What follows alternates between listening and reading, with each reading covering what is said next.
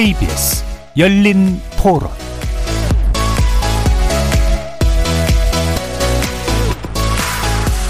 안녕하십니까. KBS 열린 토론 정준희입니다. 마음에 있는 얘기들을 툭 터놓고 비공개 논의도 많이 하는데 굳이 올 필요 없는 사람까지 다 배석시켜서 국무회의를 할 필요가 있나. 새로운 정부의 국정 철학과 이념을 공유하지 않는 고위 인사들로 인해서 지금 국정이 제대로 굴러가지 못하고 혼란에 빠지는 경향이 있는 사태를 종용했다고 전 정권을 무리하게 수사하면서도 눈 하나 깜짝하지 않고 임기가 정해진 국민권익위원장, 방송통신위원장, KDI 원장 등 국책연구원장까지 모두 쫓아내려 합니다. 대통령이 그 임기를 알아서 판단하라고 말씀하신 건 어떻게 들으셨어요? 법치주의를 존중해야 된다는 말씀으로 생각을 하겠습니다. 윤석열 대통령과 송원석 국민의힘 의원 그리고 박홍근 더불어민주당 원내대표와 전현희 국민권익위원장의 목소리 차례로 들어보셨는데요. 오늘 이야기 나눌 주제는 되풀이되는 공공기관장 임기 논란 어떻게 볼 것인가입니다. 한상혁 방송통신위원장과 전현희 국민권익위원장에 대한 국무, 회의 출석 불허 통보 이후 임기가 남아있는 전 정권 인사들을 향한 사퇴 압박과 관련해서 논란이 분분합니다. 현 정부와 다른 비전을 가진 기관장의 경우 더 이상 양보하거나 물러나는 것이 현실적이고 바람직하다는 의견이 있는 반면 기관장 임기제는 정치적 중립성과 전문성을 보장하는 의미가 있는 만큼 사퇴 압박은 부당하다는 의견이 맞서고 있는데요. 사실 공공기관장 임기를 둘러싼 갈등, 정권이 바뀔 때마다 되풀이되었습니다. 문재인 정부 초기 산하기관장의 사퇴를 종용했던 혐의로 김은경 전 환경부 장관이 유죄 판결을 받았고 백운규 전 산업부, 산업부 장관 등은 현재 수사를 받고 있는데요. 이러다 보니 공공기관장 인사 관련해서 근본적인 대책이 필요하다는 목소리에 힘이 실리고 있습니다. 실제로 임명직 공무원이나 공공기관장 임기를 대통령 임기와 동일하게 하는 법안이 발의되었고 낙하산 인사, 알박기 인사의 폐해를 막을 근본 조치로 국가채용원 등 공식 채용기구 설립 필요성도 제안되었는데요.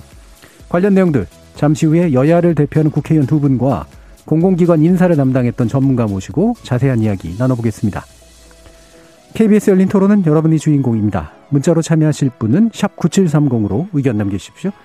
단문은 50원, 장문은 100원의 정보 용료가 붙습니다.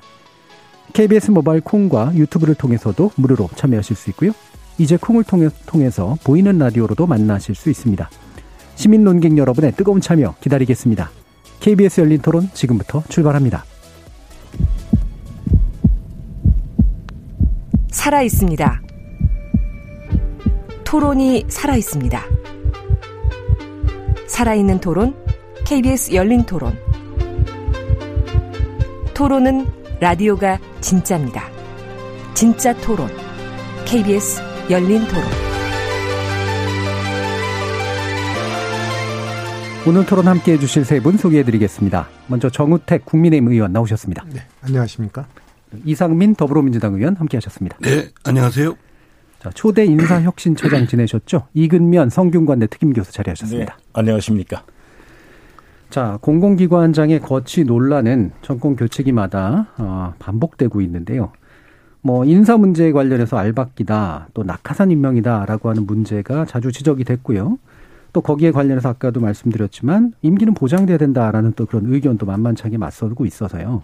현재와 같은 제도적인 문제가 무엇이라고 보시는지 일단 세 분 먼저 간단하게 의견 들어보고요. 구체적인 쟁점 논의해 보도록 하겠습니다. 먼저 정우택 의원님 말씀 주시죠. 네, 역시 뭐 인사가 만사라고 얘기를 하지만 그 역시 인사가 그만큼 어렵다는 얘기이기도 하지 않겠습니까? 저는 이 문제가 그 정말 정권 때마다 항상 거론되는 것은 그 정권을 잡은 위정자가 이, 이 공공기관의 어떤 장이라든지 임원들을 어, 임명에 대해서 소위 선거 승리의 전리품으로 예. 느끼고 있기 때문이 아닌가 그렇게 생각합니다. 어, 정말 그, 어, 그 공공기관의 어떤 자율적 경영, 어떤 또 책임 경영 체제 이런 확립을 위한 어떤 효율성 측면에서 어 인식을 하는 게 아니 아니기 때문에 이런 선거 전리품으로 인식하는 이런 문제가 결국은 어 이렇게 계속 씨앗이 되어 왔다. 그래서 인식과 이 의, 어, 의지의 문제 이것이 저는 아주 중요하다 이렇게 보고 있고요. 또 하나 좀 얘기하고 싶은 거는 이런 정권 교체기마다 공공기관장 임명에 대해서는 회자되는 얘기가 좀 있지 않았습니까? 네. 어, 예를 들면 이명박 어, 정부 때는 뭐 고소영 인사라고 네네. 해서 어, 고려대 소망교회 영남 또 어, 박근혜 정부 때는 성시경이라고 해서 뭐 성대라든지 그 고시 경기고 이런 문제 또 문재인 정부 때는 캠코더라는 말이 많이 유행했습니다. 네. 그래서 대선 캠프 코드 어, 더불어민주당 뭐 이런 이런 것들이 어, 이 어, 많이 오- 이 회자가 됐는데 역시 이것이 다 측근의 기용 문제 때문에 발생한 문제라고 저는 네. 보고 있습니다. 어, 제가 2018년에 산자부를 국감할 때 보면 제가 41개 산하기관을 전부 전수 조사를 했는데 그 이 산하 감사의 임원들이 어, 25% 정도가 캠코더 인사고 예. 또40% 이상이 전문성이 전혀 그 관련 기관과 없는 분들이 에, 있- 있는 것을 제가 국감 때 밝힌 바도 있습니다. 그래서 어, 또 한 가지 제가 좀 지적하는 거는 좀 제도적 문제입니다. 어, 예, 지금 오늘 많이 논의가 될 거로 생각합니다만은 임기가 불일치해서 오는 이런 문제, 이런 제도적 문제도 우리가 한계를 갖고 있는 게 아닌가 예. 이렇게 생각합니다. 어, 또 제도적 문제와 또 관련해서 한 말씀 더 말씀드리면 어, 정권 초기에 한정된 인사풀과 함께 또 인사 검증 시스템이 제대로 작동되지 않는 것이 저는 하나의 또 큰 문제라고 봅니다. 아, 미국 같은 경우에는 통상 3 내지 6개월의 인사 검증이 소요된다고 저는 듣고 있습니다만은 우리나라 같은 경우에는 어 경찰이나 관련 부서에서 1, 2주 안에 이런 자료를 검증하는 시스템을 작동하다 보니까 불실 검증 시스템이 많이 작동하고 있어서 예. 이런 여러 가지 병폐가 있었다 이렇게 생각합니다. 예. 그러니까 정치적 측근에게 나눠줄 낙하산 자리로서의 전리품으로 취급하는 문제들 그리고 임기 문제까지 지적을 해주셨고요. 이상민 의원님. 예. 어, 저도 정치, 정치권의 이해관계가 고착화, 구조화 되어 있다. 지금 말씀하신 대로 어, 전리품 나눠 먹기, 또 나눠주기 로 횡행하다 보니까 계속 되풀이 되고 있고 그것도 그로 인한 사회적 비용이나 갈등은 더 점증하고 있습니다. 어, 특히 이제 정치, 정권이 교체되면 이제 지난 정권에 임명됐던 기관장들을 사퇴시키려고 온갖 방법을 다 쓰고 그것이 오랫동안 불법이다라고 돼 있고 또 형사처벌도 받고 있고 수사도 받고 있는데도 현역 정권 윤석열 정부에서도 또 막 그렇게 일삼고 있습니다. 효과도 없지, 없으면서 어, 그로 인한 저항이나 반발은 커져가지고 그로 인한 여러 가지 사회적 비용은 더 크다. 매우 비신사적이고 불합리한 그런 행태들이 있는데요. 이를 이제 극- 이로 인한 폐해가 이루 말할 수 없는데 이를 극복하려면 인사 정책에 대한 제도적 개선이 필요한 건 물론이고 정치권의 건강성이 좀 회복돼야 되겠다. 이거 음. 이 부분을 정치권에서부터 좀 억제하고 막는 장치가 좀 필요하다고 좀 예. 생각합니다. 음, 기본적으로 네, 두 분의 정당은 다르시지만 보시는 견해는 기본적으로 유사하신 것 같습니다. 자, 이근변 교수님도 말씀 주시죠. 예. 일단 왜 이런 일이 발생하는가를 돌아봐야죠. 예. 어느 정당이든지 집권을 하게 되면 자기 편에게 나누어주는 이건 뭐 관행이 다 됐습니다. 예. 그럼 어디에 문제가 있느냐? 채용의 공정성의 문제죠. 그게 공정했으면 임기를 지켜주는 게 합리적이죠. 예. 공정하지 않은 채용 절차, 내 편만 임명하는 그런 절차의 문제이죠. 그 왜 이 절차가 만들어졌는가? 뭐 일부 법률적으로 의율되고도 있습니다만 쉽게 얘기해서 공직 인사의 중립성이나 공직 인사의 전문성이 낙후된 거죠. 예. 어떻게 5년 임기의 장관 임명권을 이렇게 활용할 수 있나 이거죠. 공공기관장을 임명할 때 충분히 축적대한 역량을 갖고 해야 되는데 그 국가기관이 존재하죠. 근데 국가기관이 그렇게 행동하는가 하는 걸 봐야 되고요. 또는 국민의 어떤 그 부담을 무겁게 보지 않는 거죠. 예. 국민의 비용과 코스트에 대한 개념이 굉장히 낮게 보고 있는 거죠.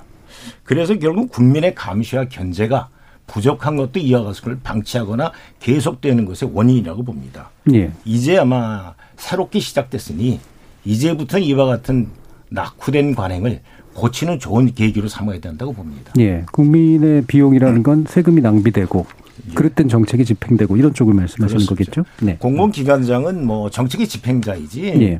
정책의 입안자가 아니지 않습니까? 예. 그럼 효율을 중시되어지고 싼 서비스로 싼 돈으로 좋은 서비스를 국민에게 제공할 수 있는 의무가 있는 거지. 예.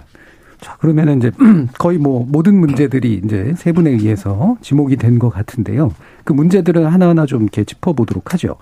아, 기본적으로 이제 낙하산 인사다라고 이제 얘기되는 부분이 있습니다. 이상민 의원님께 먼저 좀 여쭙겠는데요. 실제로 대부분이 이렇게 낙하산 인사다 이렇게 평가할 수 있을까요? 그렇게 어, 아주 그런 의심을 상당히 짙게 하는 사례들이 적지 않습니다. 예. 역대 정권에서 예. 그리고 누가 봐도 이제 너 불합리한 인사 거기에 대한 어 정치적 아니 저그 어떤 실력이 갖춰져 있지 않은 분인데 정치권에서 있다가 낙하산으로 내려오는 예. 뭐 그런 등등의 사례들이 어 적지 않죠.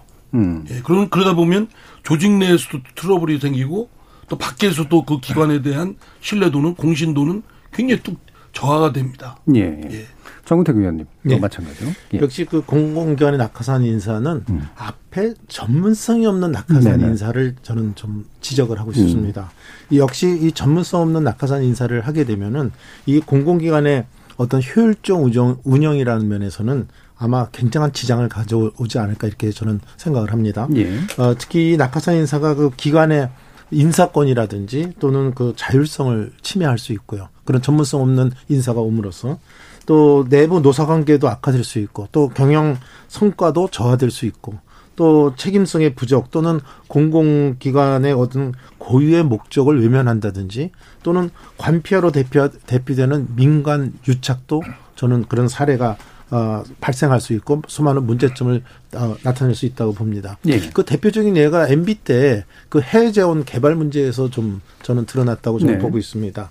어, 예를 들어서 그 원유나 어, 천연가스를 비롯해서 이 원자재 한 90%를 우리는 수입에 의존하고 있기 때문에 해외 개, 자원 개발 정책은 옳은 정책이지만 예. 거기에 적당한 인사나 전문성이나 효율성 부족한 어, 분들을 갖다가 어, 보냄으로써 실패로 돌아왔습니다. 그것이 보면 석유공사라든지 네. 한국광해공 공- 광업공단이라든지 석탄공사 이건 자본 잠식 상태에 빠져버렸습니다. 그래서 재무구조가 급격히 악화되었고 해외 경쟁력을 상실하는 사례도 있었다고 이렇게 말씀을 드리고요. 또 한 가지는 이렇게 낙하산 인사를 하다 보면은 방만한 경영으로 연결이 될 가능성이 굉장히 크다는 거죠. 예. 그래서 그렇게 되면 재무 건정성도 악화되는 이런 사례인데 이 대표적인 게이 문재인 정부 때 나타났습니다. 하여튼 공공기관 한 350개 중에 지금 인력이 한 44만 8천 명 정도 되- 됐습니다만은 네. 이게 5년 사이에 11만 4천 명이 늘어났습니다. 음. 인력이. 그러니까 인력이 무려 35%가 늘어났는데 이렇게 인력을 많이 늘어나다 보니까는 결국은 그 아- 재무 구조가 악화될 수밖에 없고 또 공공기관의 경쟁력을 어, 약화시키는 이런 결과를 가져왔습니다. 예. 그것이 부채 규모로 보면 나타나는데 350개 공공기관의 전체 부채가 2016년 말에 499조였는데 지난해 보면은 583조 5년 사이에 16.7%나 늘어나는 결국 이런 문제들이 이 방만한 경영으로 연결되는 그, 그 원인이 뭐냐. 결국은 거기에 간 사람들이 전문성 없이 또는 어, 이 방만한 경영을 갖다가 예. 어, 이끌음으로써 이러한 결과를 저는 처리했다고 봅니다. 예. 그래서 이 공공기관의 우리 목적에 맞게 어, 책임 경영 또 자율성을 제대로 갖출 수 있는 그런 전문성 있는 인사가 가야지 전문성 없는 낙하산 인사가 가면 이런 문제가 반복이 될 수밖에 없다. 예. 이렇게 근데 제가. 하나만 예. 좀 약간 반론이 있어서 음. 말씀드리면 그뭐 문재인 정부만 지목을 하시는데 사실 이 공기업 공기관의 이런 방만한 문제라든가 재무구조의 여러 가지 결함 등의 문제는 오랫동안 누적돼 온 문제입니다. 특정 정부의 타수이나 책임으로 돌리기에는 좀 너무. 협소하다라는 예. 생각이고요. 인력이 문제는 사실은 그 비정규직을 정규직화하는 과정에 음. 그 인력이 정규직이 늘은 겁니다. 그러니까 예, 예. 그냥 이 단선적으로 그렇게 평가하는 건 오늘 주제하고는 좀 아니다 라고 좀 말씀을 드리고 싶어요. 네, 뭐 토론을 하자고 그러시면 예. 네, 할 말씀 드리는데 예. 제가 문재인 정부만을 꼭 꼬집어서 이 정부만이 잘못했다는 얘기를 하는 게 네네네. 아닙니다. 음. 이 정부 때 이렇게 많이 나- 늘어난 사실 자체가 부채의 증가의 원인이 됐다는 걸 제가 네. 말씀을 드린 거고요. 두 번째는 이렇게 정규직 증가도 필요한 사람의 정규직 증가에 대해서는 음. 누가 뭐라고 그랬습니까? 저는 요번에 문재인 정부가 이렇게 늘어난 데에 대해서는 저는 앞에 무분별한 이 저 정규직 증가가 네. 이러한 방만의 경영을 재무 구조를 악화시키는 원인이 됐다. 네. 아마 이- 후에 문재인 정부에 대해서 공공기관에 대해서 분, 분석하고 왜 이렇게 부채 규모가 늘어났나 이거 분석할 때 아마 무분별한 정규직 증가에 대한 지적이 저는 반드시 있을 예. 거로 봅니다. 네, 무분별한 것이냐 아니면 정책적 필요에 의했던 것이냐라는 부분에 대해서는 토론하면 좋겠지만 여기까지만 두 분의 의견을 듣는 거로 하고요. 네, 이근명 교수님이 또 이 부분 말씀 주시죠. 예, 저는 이제 공공성 뒤에 숨어 있는 세금 낭비가 문제라고 봅니다. 예. 한 사람의 공공기관장을 잘못 임명했을 경우에 그 사람이 전문성이나 리더십이나 운영 능력이 없다고 보- 없었을 때 나타난 문제죠. 쉽게 얘기해서 뭐 한전 사례를 한번 들어볼까요? 지금 누구든지 지금 전기요금이 전 국민한테 지금 부담되고 있습니다. 이건 정책적 의사결정의 문제의 여파입니다. 예. 근데 그 문제에 대해서 어떤 그 한전의 사장도. 사표 쓰고 가신 분은 없어요. 네. 막았어야 되는 겁니다. 아닌 건 아니다라고 얘기할 수 있는 공공기관장이 공직에 가는 사람의 공직 의식의 문제인 거예요. 예. 그러니까 공직 의식은 없고 세금 낭비는 눈으로 보, 그냥 방만한 것을 눈으로 보면서 스스로 그 자리를 탐하는 게 아니냐 하는 오해를 불식시켜야 될 필요성이 있는 거죠. 예. 근데 시스템과 제도는 그렇게 운영 안 되는 거죠. 그렇지만 지금 보다시피 전 국민한테 이와 같은 피해는 돌아가는 거고 언젠간 나한테 돌아오는 겁니다. 누구나. 예, 예. 이 부분에 대한 국민의 감시가 이제는 강화돼야 됩니다. 그러니까 이런 이제 공공기관장들이 납세자에게 이제 책임을 지기보다는 임명권자에게 책임을 지려고 하다 보니까 생기는 예, 예. 아마 문제일 것 같은데 그래서 관련해서 정호태 의원님께 아까 잠 말씀 주신 부분에서 이명박 정부 때 이제 문제점, 그 자원공사라든가 이런 데도 문제점 얘기해 주셨는데 이런 의- 의문이 들더라고요. 이분들이 전문성이 없는 낙하산 인사에서 문제였던 건지 아니면 뭔가 좀 더 상위의 정책을 그냥 투- 그냥 받아서 그냥 집행하는데 신경 쓰다 보니까 잘못된 정책의 문제였던 건지 이런 것도 좀 논란의 소지가 있을 것 같아요. 논란에 그때 이것이 아주 국감 때 제가 예. 이 위원회에 굉장히 오래 있었기 때문에 예. 이 문제도 그때 국감의 대상에서 많은 토론이 음. 있었습니다. 근데 에, 여기서 충분한 건 얘기 못 하겠지만 음. 그때 제가 본- 어, 파악한 것으로는 역시 전문성 부족으로 인한 네. 그 사업성 검토 없이 소위 밀어붙이기식 그 해외 자원 투자가 이루어진 것 사례가 그때 여러 개가 지적이 된 바가 있습니다. 예, 예. 예. 그 기관장들이 전문적으로 이거를 검토할 역량도 없었고 혹여라도 이제 정책적 충돌이나 있거나 했을 때도 바- 저항하거나 이러지도 못했고 아마 이런 문제들이 겹친 것 같은데요. 예. 그 저항할 수 없는 게 이 권력의 구조인 것 같아요. 제가 정치를 그러면 해보면요. 자리를 내놔야죠. 예. 네. 그래서 예를 국민이 예컨대 눈높이는. 음. 저 아까 한 우리 존경하는 우리 저 교수님께서 그 한전 얘기를 하셨지만 예. 그 한수원이라는 게 사실 원전을 갖다가 그 저희 지원하고 여러 가지 하기 위한 그런 기관인데 한수원의 이사회가 탈원전을 의결을 합니다. 예. 경제서 분석 여러 가지 문제가 있는데도 불구하고 그 그거를 해갖고 그 배임죄로 지금 고발도 돼, 그 당시에 됐었습니다만은 근데 그 한수원 사장이 지금 다- 이 지금 윤석열 정부 들어와서 그 저 어 지금 탈- 정책을 바꾸고 있는데 음. 지금 그때 탈원전 정책을 그렇게 추진했던 한수원 사장이 아직도 이- 그 자리에 있다는 거는 그건 안 되는 거 아니겠습니까? 이 예. 정부 정책과 어, 상반된 정책을 폈던 분이기 때문에 그래서 이러한 것들이 빨리 조정이 돼야 된다. 음. 저희 윤석열 정부에서는 이 점을 강조하는 예. 것이지 있던 사람 바로 다 내쫓고 안 하겠다 이런 예. 뜻으로 지금 접근하는 건 아니다. 예. 저는 그렇게 보고 있습니다. 방금 그 말씀을 주셔서 이제 그 다음 질문으로 아마 연결될 것 같은데요. 어, 일단 지금 이제 국민권익위원장, 방통위원장 등 기타 공공위원장까지 공공기관장까지 그러니까 정부의 비전에 맞지 않는 인사가 그, 그 자리를 지키는 건 옳지 않다 이런 네, 말씀이시잖아요.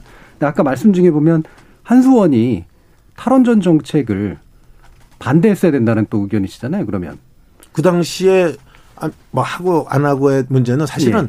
사실은 한수원이라는 데 자체가 한- 예. 원전 때문에 존재하는 건데 스스로 이사회가 원전을 포기하는 이, 저 이사회 의결을 했다는 것 자체가 예. 하여튼 그건 법적으로 배임죄에 걸렸으니 그 고발이 됐으니까 그 문제는 그대로 두지만 저는 이제 정권이 바뀌어서 이제 탈원전 정책에서 우리 원- 원전 정책을 쓸 수밖에 없다는 걸로 돌아섰기 때문에 음. 그 당시에 그것을 강력하게 추진했던 한수원 사장은 이 정부 정책과는 다른 입장에 있었던 분 아닙니까? 예. 그러니까 이- 이거는 정권이 바뀜으로써 또 정책이 바뀜으로써 당연히 그만둬야 될 자리다. 는 점을 말씀을 드리는 예. 겁니다. 그럼 그때 반대했었다는 얘기는 또 다른 문제 또 다른 문제고요. 생각합니다. 예.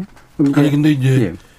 그 정, 국정을 국정 철학이나 방향을 같이 해야 될 필요 있는 공기관이라면 뭐 그럴 필요가 있다는 점도 저는 이런 수긍을 합니다. 음. 그런데 그 방식이 굉장히 좀 비신사적이고 불합리하게 또는 어 정치적으로도 굉장히 좀 어 좀 야만적으로 막 윽박질르듯이 이렇게 하면 제대로 된 것이 이루어질 수가 없고 오히려 저항이나 반발만 더 강해지고 그러, 그러면 결국 얻고자 하는 효과는 얻지 못할 것이다 말씀을 드리는 거예요. 근데 예. 지금 이제 윤석열 정부에서 이제 소위 그 직권 남용죄가 문제가 되고 하니까 그 장관이 나서기보다는 이제 정당 국민의힘에서 당대 저 원내대표가 나서든가 예. 막 이렇게 막 윽박질르고 그러거든요.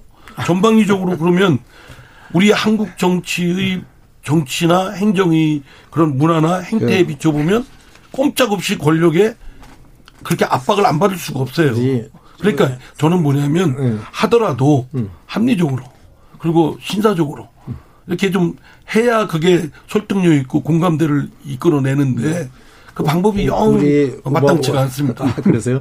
정말 우리 존경하는 이상민 의원도 지금 내로남불적 발언을 해서 예. 제가 이거 어떻게 공격을 해야 될지 제가 음. 좀 점잖은 처지에 좀 아니, 그렇긴. 합니다만은 예. 물론 욱박 지른다고 얘기를 하니까 좀 표현이 너무 과하신 것 같습니다. 음. 근데 이것은 어, 우리가 요번에 얘기하는 것은 정말 정무적 차원에서 성향에 달라서 정말 이분들은 그만둬야 될 분에 대해서 얘기를 한 거지. 아니 민주당이 합리적으로 얘기하면 들을 정당 같으면 우리 합리적으로 얘기했죠. 아니, 민주- 잠깐 제가 여기서 그- 그게 아니고 예. 제가 왜 내로남불이라고 얘기했냐? 아니 지금 기, 그 김은경 환경부 장관이 왜 저 실형을 받았습니까?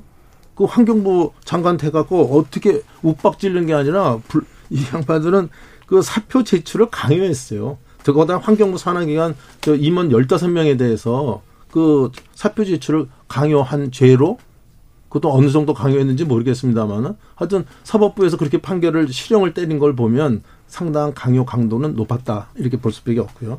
또 산업부에 지금 백운규 장관 제가 그분 장관할 때 수, 수없이 얘기를 했습니다만 하여튼 어쨌든 간에 13개 이 산하 기관장한테 사직서 제출 요구했습니다. 그리고 이거 지금 이분 지금 수사 어, 지금 뭐 받고 물론 영장 기각됐지만 그 도주 우려가 없기 때문에 영장이 기각됐지 증거가 없어서 기각된 게 아니라고 지금 언론에 그렇게 보도가 되고 있고요. 예, 예. 더군다나 이때 2017년에 청와대 행정관 했던 지금 그 더불어민주당의 박상혁 의원 같은 경우에도 지금 수사 선상에 올라 있거든요. 그래서 이런 이런 것들이 지금 문재인 정부에서 욱박질렀다고 하면 저는 오히려 민주당 그러니까. 정부가 더했지 예, 예. 지금은 저희들 아니 그러니까 제가 짧게 말씀을 드리면 어쨌든 그런 문제로 처벌 형사 처벌 받고 또 그걸 어 수사를 했던 분이 또 윤석열 또 당시 중앙지검장 아니었습니까? 그리고 지금 그 소위 백운규 어 그 전 산업자원부 장관도 수사를 받고 있, 수사를 하고 있잖아요. 그죠? 현 정부가. 그런 지금 수사를 하고 있는 바로 윤석열 정부에서 방법을 똑같이 전 정부에서 했던 일타, 어, 잘못된 이그러진 그런 행태를 똑같이 반복하냐 이거죠. 아니요. 네. 언제 사직서를 강요했습니까? 자, 자, 두 분의 의견 차이는 말이 안- 알겠습니다. 예, 예. 그러니까 정우택 의원님은 문정부에서 한 거하고 지금 하는 거하고는 질적으로 차이가 있다 이렇게 보시는 전혀 거고 다르죠. 이삼 의원님은 동일한 게 반복되고 있다고 보셨습니다. 이근명 교수. 저도 두 분이 두 분 의원님이 말씀하시는 것은 맨 처음에 얘기한 것을 다 다시 또 그냥 복귀하고 싶습니다. 공직을 전리품으로 여겼다는 거죠. 여기서부터 출발점이 시작된 건데 그걸 나가느냐 안 나가느냐 이런 문제는 그 후, 후단인 거죠. 지금 후단을 정상화시키자 이건 좀 다른 얘기고요. 네. 그렇다면 전단이 잘못된 건데 왜 정치적인 문제를 갖고 자꾸 공직을 논하갔는가 공직에 진출하려고 하느냐 정치는 정치의 영역이지 공직은 국민을 바라보는 공직의 영역입니다 공직과 정치가 너무 이게 경계가 모호해졌달까요 아니면 뭐 서- 아래 위로 배- 바뀌었달까요 이 점이 다시 한번 리셋돼야 되는 시대다 저는 그런 쪽으로 예. 그러니까 공직에 어쨌든 정치적 논의가 개입되는 것에 대해서 근본적으로 이제 예. 예, 필요 하지 않다라고 보시는 건데 네, 저는 조금 예, 그러니까 그 정책 좀, 비전하고 네, 연관되는 기조에 대해서는. 우리 예. 교수님 말씀에 음. 찬성을 하지만 조금 조금 디테일하게 들어가서 지금 한상혁 방통위원장 이 양반이 지금 얼마나 정치 편향적으로 어, 활동을 했던 분입니까? 더군다나 자유연대로부터 저 그 편향적 그 시각 때문에 편향적으로 그 여러 가지 어, 그 활동을 한 것 때문에 자유연대로부터 지금 고발까지 당한 분입니다. 그래서 이런 정치 성향이 전혀 다른 사람이 정권이 바뀌었는데도 그 자리에 앉아 있는 거는 이건 교체돼야죠. 예. 그리고 또 한 가지만 더 말씀드릴게요. 그만 끝낼게요. 우리 예. 이상민 의원님 하실 말씀이 많은 것 같아서 또 전현희 저 권익위원장 같은 경우에는 완전히 권익위원회 중립성을 훼손시킨 분입니다. 예. 아 이재명 그 저 의원이 저 무료 변론에 대해서 이분 뭐라 그랬습니까? 국감에서 그 소위 친하면 가능하다 이런 얘기를 해갖고 이 국힘 어 저 국민의힘과 우리 정의 정의당으로부터도 아주 중립성을 훼손시킨 한 대표적 인물로 지적을 받았던 분입니다. 근데 예. 이런 분들이 아직 정치 성향을 분명히 저쪽 성향 성향을 갖고 있는 분들이 이저 그 정권이 교체됐는데도 불구하고 그 자리에 계속 있는다는 건 안 된다는 것이고요. 오늘 이 자리에서 저 우리 존경하는 이상민 의원을 뵀으니까 제가 여쭤보는데 이 이가 뭐 여쭤봐야 될 문제인지 모르지만은 제가 듣기로는 처음에는 이분들도 다 뭐 저 이제 정권이 바뀌었으니까 사표를 내려고 그랬는데 민주당 쪽에서 뭐 내지 말라고 했다는 아유, 말도 뭐 있는데 아니, 아니 부인하실 기회를 뭐 드리는 없는 거예요. 말씀 가지고 아니 그런 말도 있는데 한번 저 아니, 오늘 그러니까 아주 저 시- 시민들 앞에서 근거- 정확히 얘기 좀 해주시기 바랍니다. 예, 그뭐 근거 없는 말씀을 방송에서 이렇게 저- 저기 아, 하시는 여쭤보는- 건- 여쭤보는 아니, 거니까. 그건 뭐 전혀 근거 없는 말씀이시고요. 어. 임기제를 뒀기 때문에 이제 그런 부분이 충돌하는 부분 아니겠습니까? 우리가 공기관에 임기제를 둔 거는 그들이 자율성, 독립성을 보장해주기 위해서 임기를 보장했잖아요. 그러니까 그건 존중을 하는 것이 원칙이라고 생각됩니다. 그리고 지금 말씀하신 방통위원장이나 지금 권익위원장이 지금 예시를 든 것이 저는 그게 뭐가 저 중립성을 훼손했고 어떤 점이 정치적 뭐 편향성이 있다는 것에 잘 설득이 안 돼요. 그냥 그냥 툭툭 말씀을 하신 건데 사실은 그 정도 그런 거 가지고서 말씀을 정치적 중립성이 없다든가 또는 뭐 편향성을 가졌다라고 단정을 내리고 하는 건 너무 아니, 좀 한상혁, 한상혁. 위원장이 어떤 사람인지 아니, 제가- 아십니까? 아니, 제가 말씀- 민, 민원연 출신이에요. 아니, 그러니까- 그것만 아니, 봐도 좌파를 대표하는 매체에 자, 그 부분은 자, 방송에 아, 적당하지? 않은 논쟁일 것 같고요. 이거를 일단 끊겠습니다. 예. 아니 그건 아, 제가 말씀 좀 예, 한다니까요. 마무리하시죠. 예. 예. 그분이 어떤 출신이든 그분이 그 지책을 가졌을 때 그랬는지 안 그랬는지가 중요한 거고 그거 가지고 판단을 해야 된다고 생각합니다. 그래서 저는 일단 공기관에 원칙적으로 임기제를 둔 거는 그 임기를 존중하는 데에 정치권이 힘을 모, 모아야 된다. 다만 부득이 그게 국정 철학이나 이런 걸 할 때 장애요인이 될 수 있는 어떤 특별한 공개 기관의 경우만 한정적으로 적용할 일이다라고 생각되고 지금 같은 뭐 이렇게 정치적 공세나 뭐 압박하고 이런 거는 결코 어 합리적이거나 지혜롭지 않다고 생각합니다. 예. 자, 오늘 제도적인 논의를 하기 위해서 또 모이셨으니까 제도 이야기로 바로 연결이 되죠. 그러면 근본적인 차이가 좀 있을 수 있는 것 같습니다. 임기제 공무원을 바라보는 눈, 그러니까 임기제라고 하는 것이 정말 필요한가 또는 만약에 필요하다면 어떻게 운영돼야 되는가 이 부분에 대해서 얘기를 좀 풀어봤으면 좋겠는데요. 정우택 의원님께서는 기본적으로 어, 임기를 일치시키는 방향의 이제 그 입법 발의를 하신 거잖아요. 그러니까 개정안 발의죠. 예, 네. 이 부분 좀 말씀 주시죠.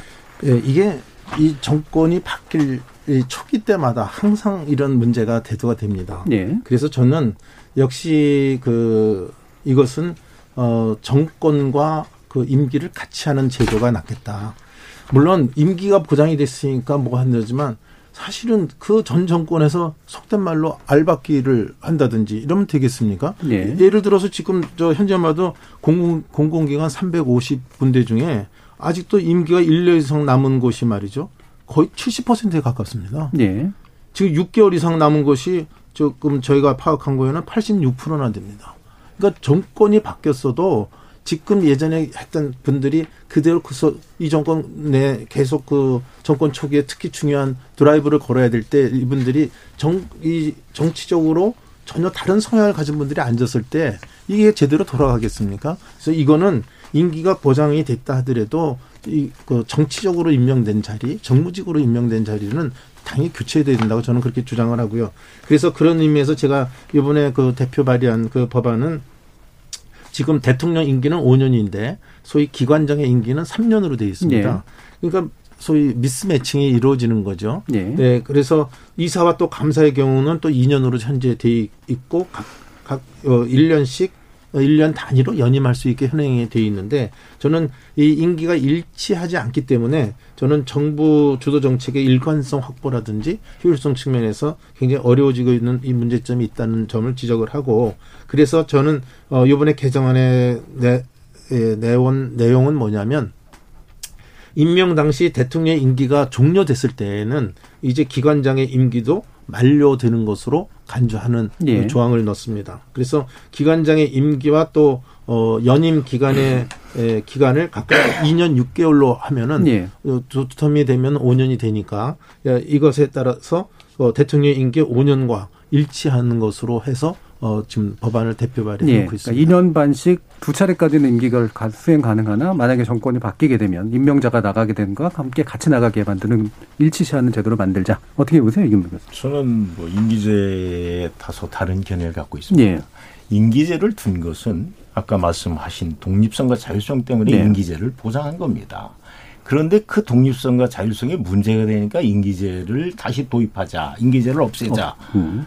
이게 결국 임기제를 없애는 거죠. 이게 네, 네. 지금 이게 뭐 연목 이게 사실 눈 감고 하고 계시고 임기제 없애는 건 전 같다라고 봅니다. 예. 쉽게 얘기해서 정치적 임명 자리에 그런 필요성이 있다면 그 자리를 소수를 제한해서 운영할 수는 있겠습니다. 예. 진짜 정치적 임명 자리다. 예를 들자면 지금 뭐 위원장 같은 자리들 음. 이건 정치적 임명 자리입니다. 예. 그거 물러나야죠. 음. 조금 아까 얘기했던 뭐 두 분의 경우에라도 그게 정치적 중립성에 의문이 생겼다면 본인의 양식의 문제인 것이지 이 문제가 임기가 보장되어 있는 것을 갖다가 나가라 한다든가 또는 안 나가겠다든가 이런 문제는 두 분의 저는 양식 수준의 문제라고 봅니다. 예. 그분들이 공직에 가신 분이라면 그래서 결국은 뭐냐 이 임기제라는 것을 저는 본 취지를 살린다면 이렇게 도입되면 안 된다. 오히려 원료 관리를 해서 채용 단계, 예. 임명 단계에서의를 제대로 해달라. 그렇다면 이런 논란의 여지가 없다. 그럼 이걸 고쳐야지. 문제가 되니까 그 부분만 고치지 않은 것은 근본적 해결책이 되지 않아요. 또 미봉책이죠. 지금 조금 예. 잘못 이해를 하고 계신데 이건 임기제를 없애자는 얘기가 아닙니다.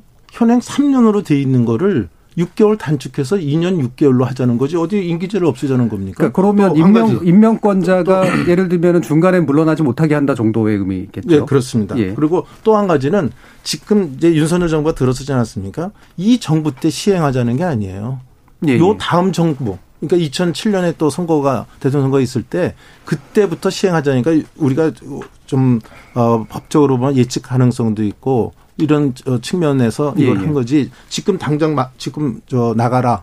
지금 이렇게 어, 법안이 제출된 게 예, 아니다. 또 하는 점을 말씀드릴게요. 예, 이상민 의원님. 저도 뭐 이 교수님 말씀 맞다나 그 임기제를 둔 도입한 취지가 있습니다. 그 전에는 뭐 일방적으로 임명권자가 임명하고 또 그만두게 하고 했었는데 그러다 보니까 그로 인한 불합리 폐해가 많고 경영에 상당한 지장을 줬기 때문에 임기제를 둬서 그 기관의 자율성, 독립성을 보장토록 담보하는 제도이기 때문에 그는 존중하고 좀 더 강화시키는 방향으로 가야 된다라고 생각되고요. 이제 다만 이제 그 정 의원님의 고민 고민 끝에 내신 법안에 대해서 살펴보면 예. 일률적으로 이렇게 좀 기간을 적용하기가 2년 6개월로 하기가 어려운 것이 예컨대 그 연구 기능을 맡고 있는 과학기술 연구소들이 있습니다. 예. 그런 경우는 제가 보면은 외국의 경우는 보면 한 10년, 15년 아주 롱텀으로 갑니다. 예. 이제 만약에 2년 6개월씩 이렇게 어, 기관장을 교체를 하게 될 경우 리더십에 상당한 어, 좀 롱텀으로 가는데 지장이 있다라는 점이고 대상에 따라서 이건 달리 해야 된다라는 점이고요. 또 2년 6개월이라는 것이 경영적 그런 리더십을 발휘하는 데 있어서는 상당히 너무 짧아서 어, 매우 제약된 경영 환경을 제공하게 된다. 이런 점에서 공기관한테 이렇게 일률적으로 하기는 좀 어렵지 않느냐. 말하자면 꼭 필요한 부분이 있다면 아주 제한적으로 어, 이렇게 어, 범위를 정해서 몇몇 기관만 실험적으로 한번 해보는 것은 모르겠으나 예. 일률적으로 보편적으로 적용하기는 좀 어렵다는 아니 현재 생각입니다. 3년으로 일률적으로 돼 있다니까요. 지금 3년 임기제를 제가 없애자는 게 다, 다시 말씀드리지만 아니고 6개월 단축해서 이런 문제를 저, 그 정부랑 텀을 맞추면 지금 우리가 지금 논란이 되는 여러 가지의 지금 지금 우리가 논란하는 이유가 뭡니까? 그러니까 저도 이제 사실 제도 연구를 하는 사람인데요. 애초부터 이런 3년을 둔 이유는 대통령 임기하고 일치 일치시키지 않으려고 사실 둔 취지가 있지 않습니까? 외국에도 사실 그런 경우들이 굉장히 많거든요. 이를테면 4년제 내각제 국가들에서 일부러 5년제를 한다든가 이런 식의 것들. 임기도 있습니다. 예. 그래서 그거를 이제 아예 그러면 사실은 그냥 그 대통령과 함께 가는 제도로 만들자라고 얘기하는 게더 정확한 것 같은데. 예. 그렇게 한다면. 예. 그런데 이제 보시면 아직도 임기제가 필요해서 대통령과 어 뭔가 교차하는 임기가 불일치할 수밖에 없는 제도가 필요하다라는 주장이신 예. 거고 그렇지 않고 차라리 맞추는 게 낫다는 아니 주장이시죠. 그러면 농공 행상이 되지 않는 제도를 만들어야지. 그렇습니다. 아니 이걸 무조건 임- 임기 없이 그러면 도대체 어떤 기준으로 이 사람을 갖다가 할 겁니까? 그러니까 2년 6개월 되면 나가라는 게 아니고 2년 6개월에서 성적을 잘하면 한 번 더 해서 5년까지도 할 수 있는 거예요. 임- 연임도 지금 2년 6개월을 더 할 지금 1년 단위로 인- 연장하고 있는 현 제도를 예. 저는 2년 6개월로 연장을 하자는 거예요. 오히려 예. 더 일을 잘하면 오히려 5년 할 수 있다고 저는 봅니다. 그리고 저는 우리 한국이라는 데가 외국하고 좀 달라서 굉장히 패션이 빨리 바뀝니다. 5년 동안 한 기관을 운영했으면요.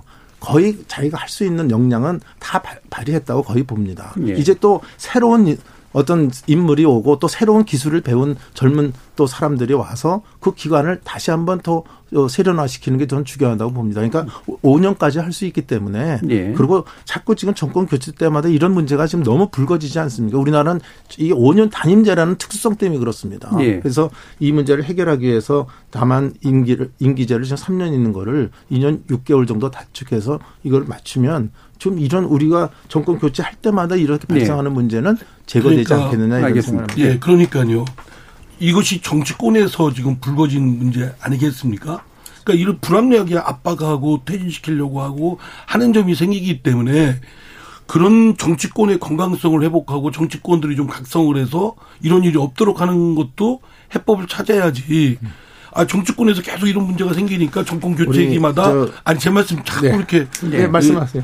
정, 교체기마다 이런 문제가 생기니까 그 공기관의 임기를 줄이자. 6개월이라는 걸 줄였다는 게 별거 아닌 것 같지만 사실은 2년 6개월 동안 공기관의 기관장으로 와서 사실 리더십을 제대로 발휘하기가 쉽지 않습니다. 알겠습니다. 그리고 자, 그러면 현실적으로 경우에 제가- 따라서는 경우에 따라서는 예. 사실 10년도 필요한 예, 기간이 있어요. 그러니까 현실적으로 그러면 제가 질문을 드려볼게요. 그러니까 2년 6개월 결국 맞춘다, 임기를 맞춘다는 얘기는 사실 정권이 교체되면 대부분은 갈린다라는 얘기잖아요. 그렇죠. 그걸 예. 그게 바람직하다는 네. 의미고요. 바뀌는 게 전 정상이라고 예, 봅니다. 어떻게 생각하세요? 저는 바람직하지 않다라고 봅니다. 누굴 위하여 봉사하는가 하는 거죠. 5년 정권을 위해서 봉사하는가. 예. 국민의 100년 대계를 위해서 봉사하는가는 공공기관의 철학이 좀 바뀌어야 된다고 생각합니다. 예. 어떻게 운영해야 되는가. 국민을 바라봐야죠. 그런데 물론 대통령의 그런 국정 목표에 부합되어지는 그런 직위들이 있습니다. 예. 그것은 이 자체에 아주 그건 임명직으로 바꿔야 됩니다. 그것들은. 예. 일부 그렇게 잘라내서 임명직으로 바꾸고 나머지는 공공기관 본연의 일을 할 수 있도록 바꿔주는 것 이런 두 가지로 가야죠. 예. 이게 뭐 하나를 해결한다고 해서 다른 게 원류 관리가 안 되고 미봉책으로 끝나면 다음에 똑같은 문제가 예를 들자면 중간에 그만두는 사람이나 유고가 생기면 그 사람은 어떡할 거예요? 1년 예. 만에 그만둘 겁니까? 음. 이런 문제가 또 생기는 겁니다. 그러니까 예. 어차피 350개 운영하다 보면 뭐 한 100개는 또 사고가 납니다. 또 일을 못 하는데 그냥 임기를 보장합니까? 그분은 중간에 사퇴하도록 해야죠. 적정한 평가와 기준을 가지고 이러한 정상적 운영의 형태를 지속적으로 갈 수 있도록 하는 제도를 입안하고 지금 얘기한 이런 농공행성에 바- 비롯되어지는 실제적인 수요 그 문제는 다른 방식을 찾아 나가야 됩니다. 예. 우리가 그러니까 결국. 세 가지 쟁점으로 정리가 되는 것 같습니다. 예, 이를테면 이제 임기제를 여전히 유지해서 아예 독립성과 자율성을 보장할 분야. 그다음에 아, 차라리 장차관처럼 임명직으로 돌려야 되는데 그냥 임기제로 어, 어, 이상한 게 가버리는 영역도 있으니 그건 오히려 네, 정무직으로 제대로 돌리고. 그다음에 세 번째로는 이건 이제 어떻게 뽑느냐는 그런데 훨씬 더 중요하다. 이 두 가지 문제 다 어떻게 뽑냐는 굉장히 중요하다. 이렇게 세 가지로 일단 정리가 될 것 같습니다. 정은택 의원님께서 이제 내신 안에 대해서 뭐 반대 의견도 들은, 들어본 셈이니까요. 일단 이거 현재까지 들어온 청취자 문자 들어보고요. 이어지는 2부에서 요 세 가지 문제에 대해서 좀 더 논의를 해보도록 하겠습니다. 정의진 문자 캐스터. 네, 지금까지 여러분이 보내주신 문자들 소개합니다. 5065님, 공공기관의 이사장 자리가 어찌 전리품이 되어야 할까요? 낙하산 타고 오신 분들은 임기 내내 자기 정치만 하고 의전 받다 돌아갑니다. 조직의 발전 따윈 아랑곳하지 않습니다. 전문성을 갖춘 제대로 된 이사장 보내주세요. 윗물이 맑아야 아랫물도 막죠. 422님, 낙하산 인사가 문제입니다. 나라가 발전이 없고 점점 어려워지는 것 같습니다. 5107님, 이근면 교수님 구구절절 옳은 말씀입니다. 특히 세금 낭비 부분에 크게 공감합니다. 2810님, 낙하산 인사 방지법 입법화해야 합니다 해주셨고요. 홍진희님, 낙하산 인사로 인한 세금 더 이상 두고 봐서는 안 됩니다. 아까운 내 세금 제발 좀 효율적으로 써주십시오. 국민을 담보로 공직을 정치에 활용하지 말라에 공감합니다. 박명숙님, 공공기관장 자리의 자격 기준이 정치적 성향이라면 정권이 바뀌면 물러나야 한다고 봅니다. 라고 보내주셨네요. 네, KBS 열린 토론. 이 시간은 영상으로도 생중계하고 있습니다. 유튜브에 들어가셔서 KBS 일라디오 또는 KBS 열린 토론을 검색하시면 지금 바로 토론하는 모습 보실 수 있습니다. 방송을 듣고 계신 여러분이 시민 노객입니다. 계속해서 청취자 여러분들의 날카로운 시선과 의견 보내주세요. 지금까지 문자캐스터 정의진이었습니다. 토론이 세상을 바꿀 수는 없습니다. 하지만 토론 없이 바꿀 수 있는 세상은 어디에도 없습니다.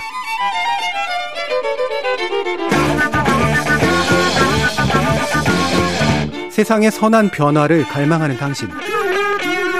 정답이 아니라 질문의 힘을 믿는 당신. 우리 KBS 열린 토론에서 만납시다.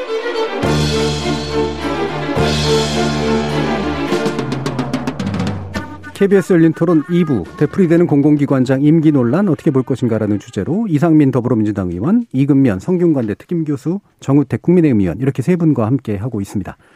자, 그 앞에 논의하고 약간 연결지어서요. 어, 제가 다시 한번 또 질문 드리고 싶은 건 그러니까 정치적 성향을 문제 삼는 것, 즉 정치적 중립성이 필요한 영역의 정치적 성향을 문제 삼는 거랑 정책 비전이나 철학을 이제 특정 정권과 공유하는 거랑이 명확히 분리가 되는 문제인가?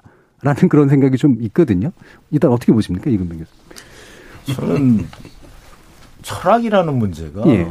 그 어떤 경우에 철학이라고 얘기합니까? 예. 그 우리가 뭐 흔히 국정 철학 하는데 음.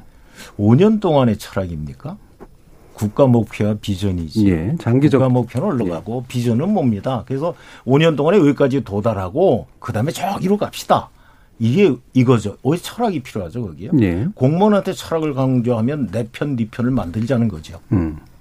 저는 이 철학이라는 단어가 사람을 인선하는 기준이 되어서는 안 된다고 생각합니다. 예. 그렇다면 어느 정당이든 자기 철학에 맞는 사람을 쓸 겁니다. 예. 그건 모든 공직은 한 곳으로 쏠리겠죠.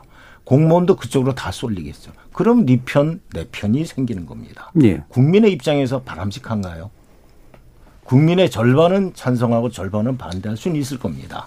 그런데 우리가 꿈꾸는 나라는 어떤 나라인가 하는 점을 다시 봐야 된다고 봅니다. 예. 지금 이 공공기관의 기관장 또는 정치적 자는 조금 다릅니다. 예. 아까 뭐 위원장님들 그분들은 그건 좀 다른 영역이라고 봅니다. 예.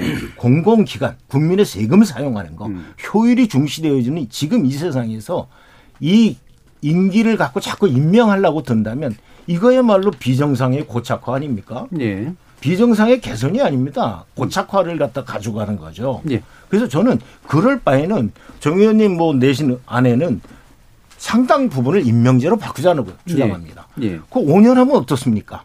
임명하자는 거죠. 5년 괜찮습니다. 음. 그렇게 그 본질, 본질을 조금 도입하자. 예. 오죽 답답하면 저런 안이 나오겠습니까? 예. 사실 물러날 분들은 물러나시는 게 합리적이지요. 예. 그래서 이런 점을 우리가 한번 고민을 해봐야 되겠죠. 예. 정의택 의원. 저는 그게 굉장히 위, 나는 저 정치를 해서 그런지 예. 지금 이 교수님 생각이 굉장히 순수하다고 봅니다. 예. 그렇습니다. 네. 왜 우리가 정치가 우리 우리 뭐 예전에 우리 학교 다닐 때 보면 성선설, 성악설 이렇게 하지 않나요? 저는 정치가 성선설을 전 믿지 않습니다. 예. 정치의 권력이라는 건 그렇게 순수하지가 않습니다. 예.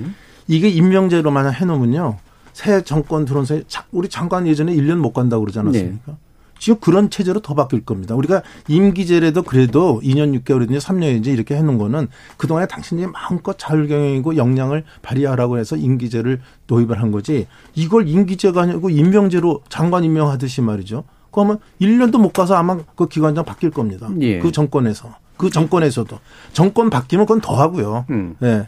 그럼 바로 쫓겨날 겁니다. 임명제, 임명제로 하면. 음. 그래도 지금 임기제를 해놓으니까 정권이 바뀌었는데도 어, 어떻게 더 해야 되지 않냐 이런 논란이라도 있는 거 아닙니까? 예. 근데 이제 그래서 저는 우리 걸 임명제로 바꾸는 것에 대해서는 저는 찬성하지 않습니다. 예. 오히려 임기제가 더 자율성과 책임 경영을 보장하는 한 하나의 완, 완벽하지는 않지만 하나의 제도라고 보고 있습니다. 예. 그 정우택 의원님 의견은 정권 안에서의 임기 보장 쪽에 이제 훨씬 더 가까우신 의견이고 그 정도가 일단 임명제와 임기제 한 중간 절충형 요 정도에 가까운 것한 가지 같습니다. 더 말씀드리면 우리가 미국의 역관제를 잘 봐야 됩니다. 예. 우리는 저 처음부터 헌법에 공무원이 이 저 직업 공무원제를 택했기 때문에 예. 한번 공무원 직장 가면 이게 평생 직장을 이렇게 가- 간 것처럼 하지만 미국은 역관제입니다. 정권이 들어와서 그 정권이 음, 그 국민이 그 정권을 맡긴 거는 그 정권이 임기 동안 정말로 저 우리 국민들을 삶의 질을 향상시키는 마음껏 정책을 피라고 정권을 준 거 아닙니까? 예. 그러니까 그 정권에 맞지 않, 않았던 사람들은 또 예, 뭐 그거는 앞에- 이해가 가는데요. 네. 그러면 이제 임명한 사람을 이제 대통령이 그 다시 임명을 취소하는 것도 그게 국민의 의지를 받는 게 되잖아요. 그러면. 임명을 취소하는 거요? 예, 예. 그렇죠. 예. 그럼 기관장의 임기를 보장할 이유가 없는 거잖아요. 그러면. 아니죠. 임명직을 제한적으로 정치적이며 정책적인 그 줄기를 맞춰야 될 때를 하자는 거죠. 예. 한전 사장을 왜 정책에 의해 바뀝니까? 예.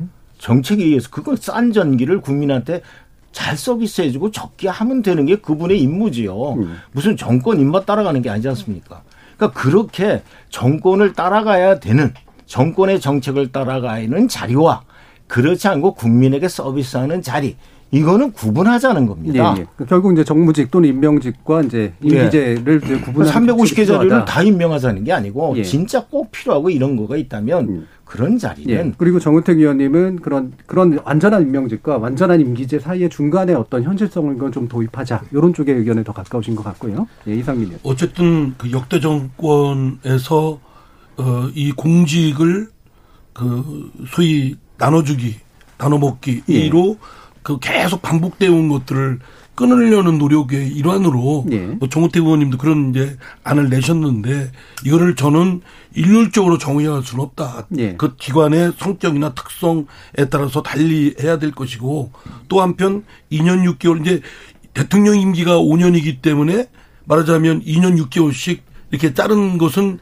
그 이해는 갑니다만 이해는 갑니다만 이것이 그 침대의 길이에 맞춰서 사람을 자르는 그런 좀 어리석음이 있을 예. 수도 있다라는 차원에서 또 경영적 리더십을 발휘하는데 말씀드린 대로 2년 6개월은 굉장히 짧은 그런 기관들도 있다. 특히 연구 기능을 맡고 네. 있는 기관, 네. 기관들은 그렇기 때문에 이거를 곧바로 도입하기에는 좀 쉽지 않다라고 예. 생각합니다. 그러니까 결국은 세 가지가 지금 나오거든요. 결국은 사실 임명제로 돌리는 게 나은 기관도 있을 테고 정권 내에서 임기 보장을 해주는 정도의 기관이 필요할 수도 있을 테고 정권과는 무관하게 임기가 보장되는 그렇죠. 기관도 있을 수 있다. 이렇게 이제 일단 정리가 되는데요. 그럼 제가 이상미 의원님께 추가적으로 여쭙고 싶은 게 우상호 비대위원장은 사실 정우택 의원님께서 얘기해 주신 것과 유사한 예, 의견을 그렇습니다. 냈잖아요. 예. 이 부분은 민주당 내에서는 어떻게 얘기? 아직 뭐 공, 어, 당내에서 공론화 과정은 아직 거치지 않았습니다. 예. 다만 하여튼 의제를 어, 정우태 의원님이나 우상호 비대위원장이 뭐 이렇게 제시를 했기 때문에 예. 논의를 한번 해봐야 되겠죠. 예. 해봐야 되지만 상당히 하여튼 이거를 전체를 일괄적으로 하기에는 음. 좀 여러 가지 걱정되는 부분도 있기 때문에 한다면 아주 극히 제한적으로 예. 실험적으로 이렇게 좀 해보는 어, 방안을 택해야 되지 예. 않을까 싶습니다. 여당이나 야당이나 정권 잡을 때 똑같은 문제를 똑같이 지금 얘기하는 겁니다. 예. 당연히 찬성하겠죠 야당은. 음. 정권 바뀌면 다 바꾸는 문제를 전 야당은 찬성한다고 봅니다. 네. 그 이해가 부합되니까. 네. 그럼 누구 겁니까? 다음 정부에서부터 네. 시작된다면 누구 예. 거지요? 예. 공직은 국민 겁니까? 양당 겁니까?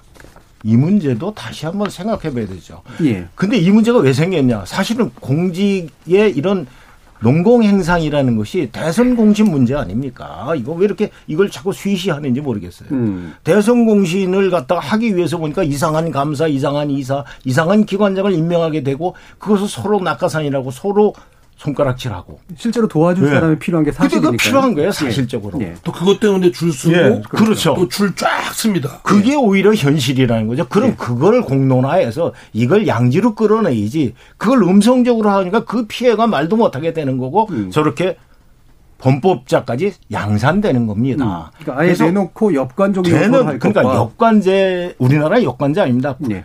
국민 시각의 역관제를 어떻게 보겠습니까? 예. 이건 매관이라고 보지요. 예, 예.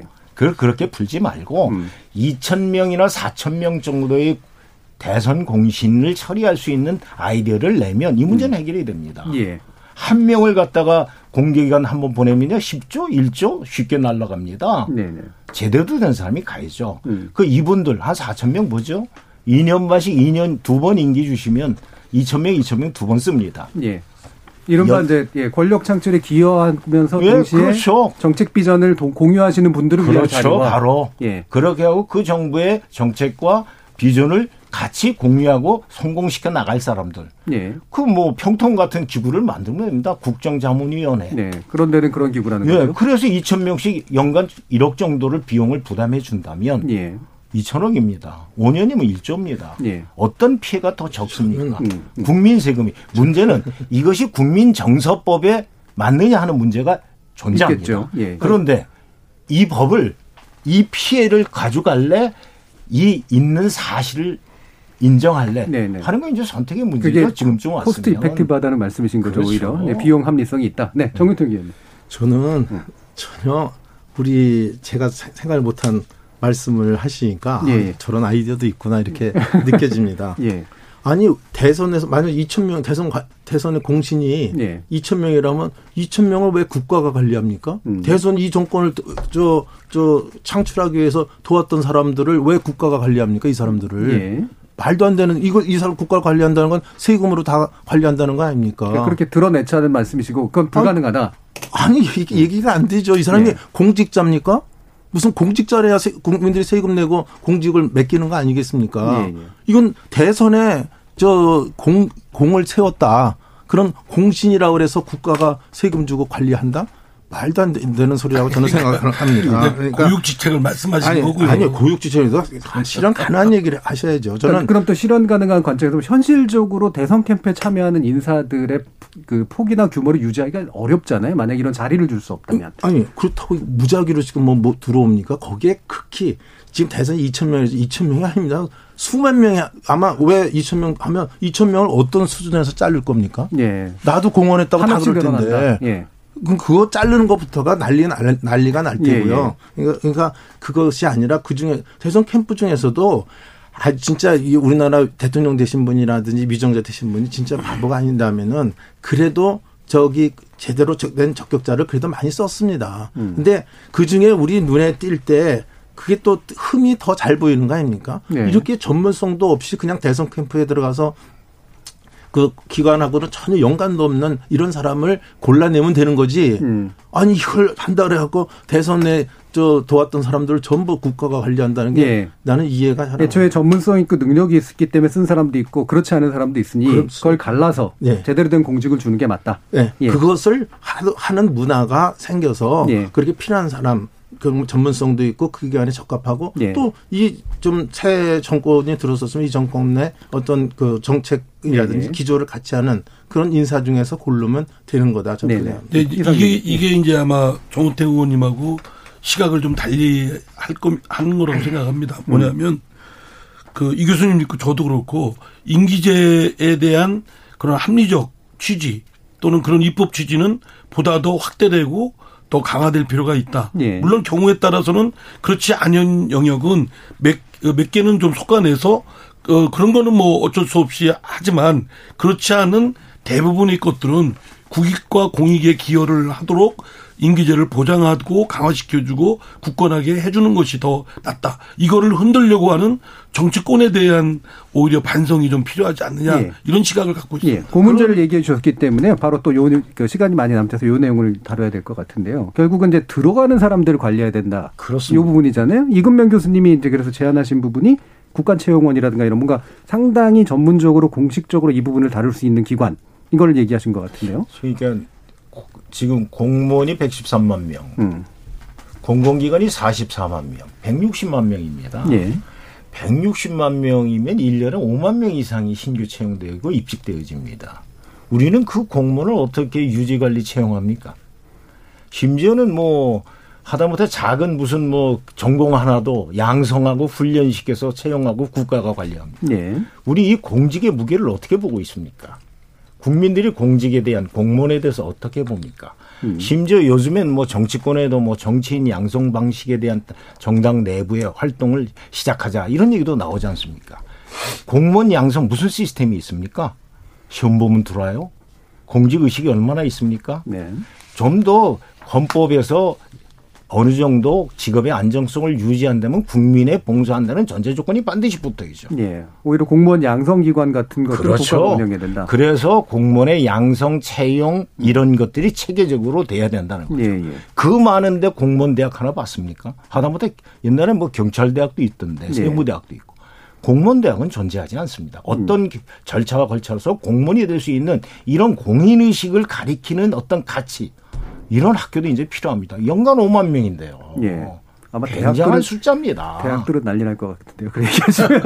아니 그렇게 되면 예. 아니죠. 있는 대학들이 지금 예. 뭐 전공도 문제가 되고 여러 가지 줄어든다는데 그렇게 전환하면 아, 되는 예. 거죠. 그러니까 대학들을 그런 줄이는 게 아니고 예, 전환하는 거죠. 있고. 있는 예. 리소스를 충분히 활용해야죠. 예. 그래서 인력이라는 측면에서 공무원의 경쟁력, 음. 국가 경쟁력 측면에서 이걸 바라다 볼 필요성이 있는 거죠. 예. 그다음에 지금 제일 화두가 뭡니까? 이 또한 채용입니다. 예. 채용의 공정성이 위배되어지지 않습니까? 아, 뭐 누가 내정해놓고 시험 문제 가리고서 합격했다고 해서 지금 법법자라는 문제를 야기하는 장관도 있지 않습니까? 이 문제는 채용 절차의 공정성의 문제라는 거죠. 그 국가의 채용 절차가 과연 민간 기업만 한가? 음. 그 정도의 공정성을 담보하고 예. 있는가? 하는 부분을 자성해야죠, 이제는. 예. 그럼 현실적으로는 그게 이제 상당한 임명권을 가지고 있는 대통령의 권한이 사실은 인사권이 축소되는 측면들이 있을 것 같아요. 예. 그 국가채용원에서 예를 들면 양성과 채용까지 상당 부분을 이제 짝 짜게 된다면. 근데 5만 명 중에 예. 대통령이 관장하는 권한은 몇 개겠습니까? 예. 그 다음에 이제 또 볼까요? 정당마다 집권할 때마다 DB들이 다 없어집니다. 예. 그죠? 오히려 그걸 통합적으로 예, 관리한 게 낫다. 국민의 지- 전 국민을 대상으로 한 그런 인사 정보, 그들의 개인적인 정보들이 왜 없어져야 합니까? 국가 자산인데. 예. 새 정부 생길 때마다 새로 만들어요. 예. 그러면 임기 초에 문제가 터지는 예. 거죠. 두 분 의견인데 의견 저는 예. 이 교수님 말씀이 매우 저 좀 탁월하다고 생각합니다. 예. 말하자면 공무원들도 그들이 갖고 있는 역량을 양성하고 또 그들을 계속 연마하도록 하는 건 국가적으로도 인적 자원의 양성과 배치라는 측면에서 매우 중요한 핵심 요소이거든요. 근데 그런 거를 국가가 하여튼 투자를 해서 좋은 인재를 육성토록 하는 그 방안은 매우 좋은 생각이시라고 생각되고요. 그런 점에서 대통령이 인사권이 뭐 예를 들어서 일정 부분 제약되는 건 오히려 더 바람직하다고 생각됩니다. 예. 마구제비 인사의 전횡이 을 제동을 걸 수 있게 되고요. 그런 점에서 또 정치권에서 뭐 끼어넣기 뭐 이렇게 이런, 이런 것들도 제동을 걸수 예, 있고 예, 예. 그래서 그런 거는 전 좀 합리적이라고 생각됩니다. 예. 정구택 의원님.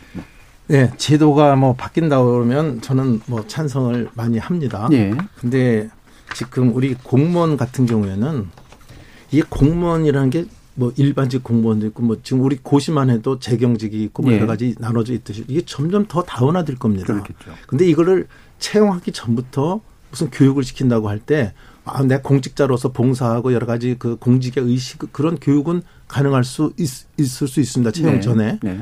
그렇지만 공무원으로 일단 시험이라든지 어떤 일단 자격 시험을 봐서 공무원에 들어온 뒤에 그것을 연수시키는 우리 정부 기관들이 있어서 음. 공무원에 일단 이제 들어온 뒤에 그분들에 다 공직 그 의식도 함양하고 또 당원에 대한 그 요새 뭐 회사에서도 뭐 저 소위 그 재교육을 시켜서 예. 그 적응하게 나가는 것처럼 공무원들도 계속 보수 교육을 시켜야지만 이 살아남을 수 있습니다. 요새는. 네네. 그러니까 저는 채용 때 절차도 우리가 조금 더 제도 개선할 수 필요가 있다고 보지만 음. 그 안보다는 저는 채용된 뒤에 이 공무원들이 정말 그 제대로 된 공직생활을 하기 위해서 어떤 그, 그 공직 교육이라든지 또 자기 직무 교육이라든지 또 계속 보수 교육이라든지 이런 것들을 통해서 적응해 나가는 그 시스템이 저는 제대로 지금 많이 공무원 연수원도 있긴 하지만 네. 그런 점이 오히려 더 강조됐으면 좋겠다. 음. 아까 그 이 교수님 말씀하신 그런 사례들이 이미 선진국 프랑스나 뭐 등등 여러 나라에서 여러 군데 많이 있, 예, 예, 예.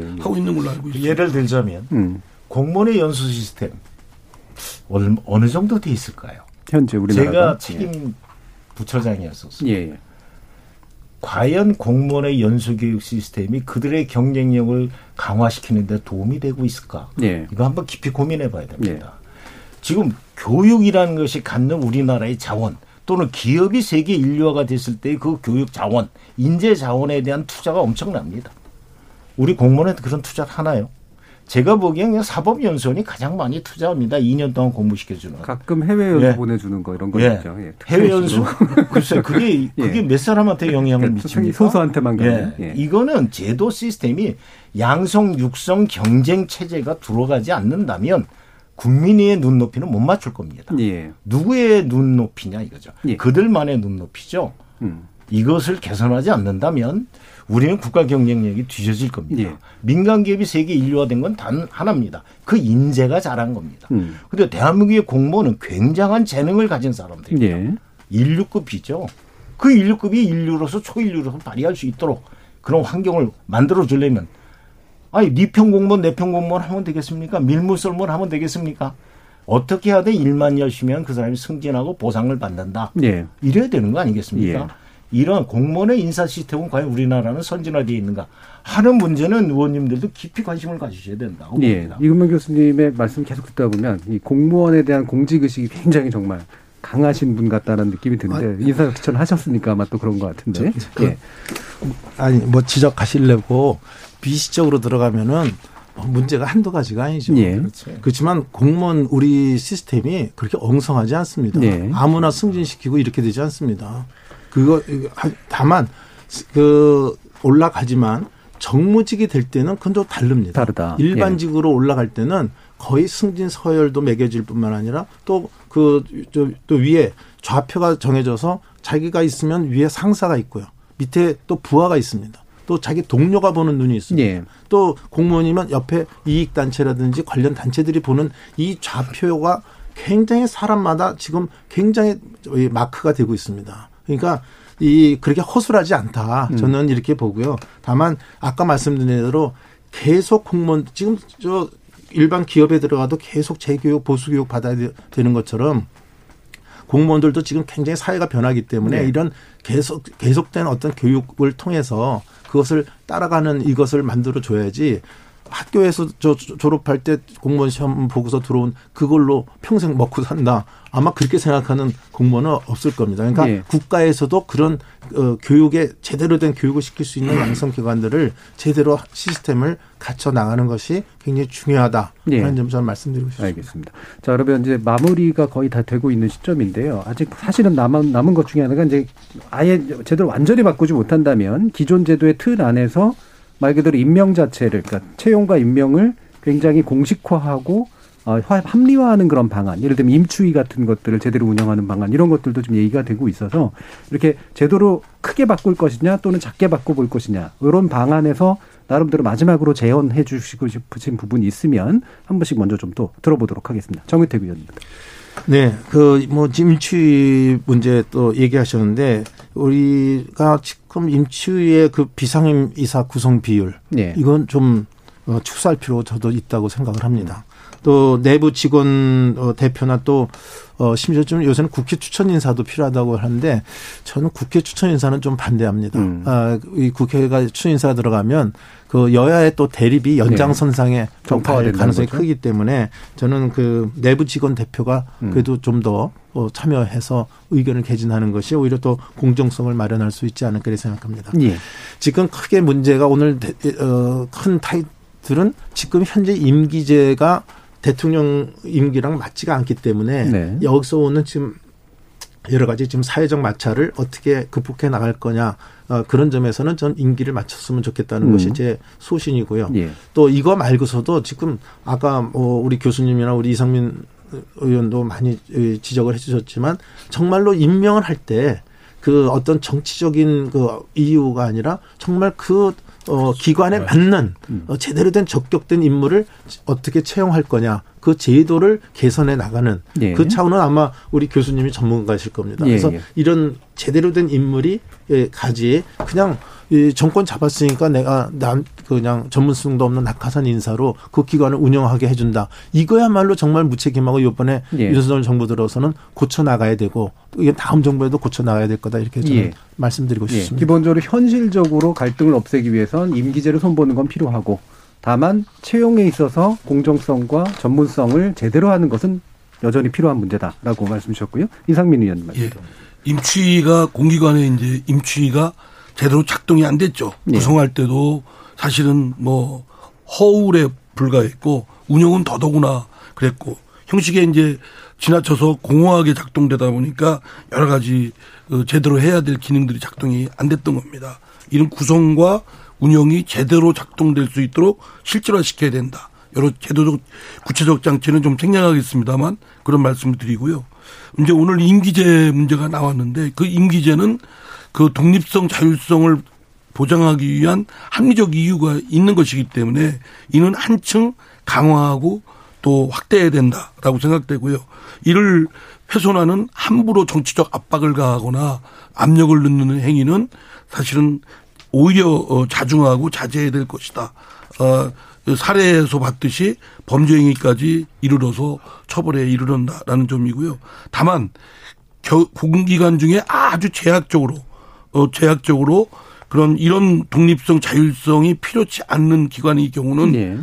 예외적으로 달리할 수 있는 여지는 있으나 음. 이런 거를 적용할 때도 하여튼 좀 공론화가 좀 필요하다고 생각됩니다. 예, 알겠습니다. 이근명 교수님 마지막 예. 듣죠. 저는 뭐 임치의 그거 뭐 만드는 것을 누가 만듭니까? 음. 그 만드는 것을 제3의 기관으로 넘겨야죠. 예. 그거 뭐 본인이 만들고 본인이 선발하는 거하고 거의. 진배 없지 않습니까? 지금 이런 게 있고요. 쉽게 얘기해서 이제 공직에 대해서는 국민 눈높이와 우리 편 눈높이 두 가지 중에 어디를 선택할 것이냐의 기로라고 봅니다. 운영 코스트와 국민 부담을 고려하지 않는 어떤 정책도 이제는 새로운 시대를 열어가는데 저는 걸림돌이 된다고 생각합니다. 국민의 박수를 받는 전문 운영 적임자를 뽑는 시스템 이거 이제 필요한 거죠. 공직자는 스스로 거취를 결정해야 됩니다. 지금 논란이 되신 분들 왜 있는지 저는 모르겠어요. 그만큼 떳떳하다면 계셔도 좋습니다. 근데 국민들이 어떻게 보고 있는가도 본인들이 반성하고 자성하셔야 된다고 봐요. 그런 말이 나왔다는 자체를. 통상적으로 그런 말이 나오면 공직자의 자세는 무엇일까요? 라는 점도 한번 퀘스천 하고요. 결국 저는 이런 생각입니다. 인사는 만사가 아닙니다. 인사는 만사의 시작입니다. 예. 인사를 하고 난 다음에 사후 관리. 공직자를 임명했다. 공공기관장을 임명했다. 사후 관리 우리 과연 어떻게 하고 있느냐 이거죠. 예. 그 사후 관리 없이는 그 어떤 인사도 망사가 된다는 거죠. 음, 알겠습니다. 자, 오늘 세 분 모시고, 어, 공공기관장 인사 문제에 관련된 이야기 깊이 있게 또 다방면으로 나눠봤는데요. 오늘 논의는 이것으로 모두 마무리하겠습니다. 오늘 토론 함께 해주신 세 분, 이근면 성균관대 특임교수, 정우택 국민의힘 의원, 그리고 이상민 더불어민주당 의원, 세 분 모두 수고하셨습니다. 감사합니다. 감사합니다. 감사합니다. 오늘 다들 말씀 주셨지만 임기가 보장된 위원장이나 공공기관장 제도로 도입한 명목적 이유는 비정파적 독립성과 전문성이 필요한 자리라는 거였죠. 이런 제도가 매번 문제되고 폐지에 가까운 개선 이야기가 나오는 건 제도의 취지에 맞지 않는 인사가 이루어져 왔기 때문이거나 애초부터 독립성과 전문성을 사실 중시하지 않았던 탓일지도 모릅니다. 모든 공직을 정치적 승자의 자산으로 현실적으로 인정할 것이냐, 아니면 본래의 목적을 되살려 또 운영해 볼 것이냐, 여러분의 의견이 어떠신지 또 궁금합니다. 지금까지 KBS 열린 토론 정준이었습니다.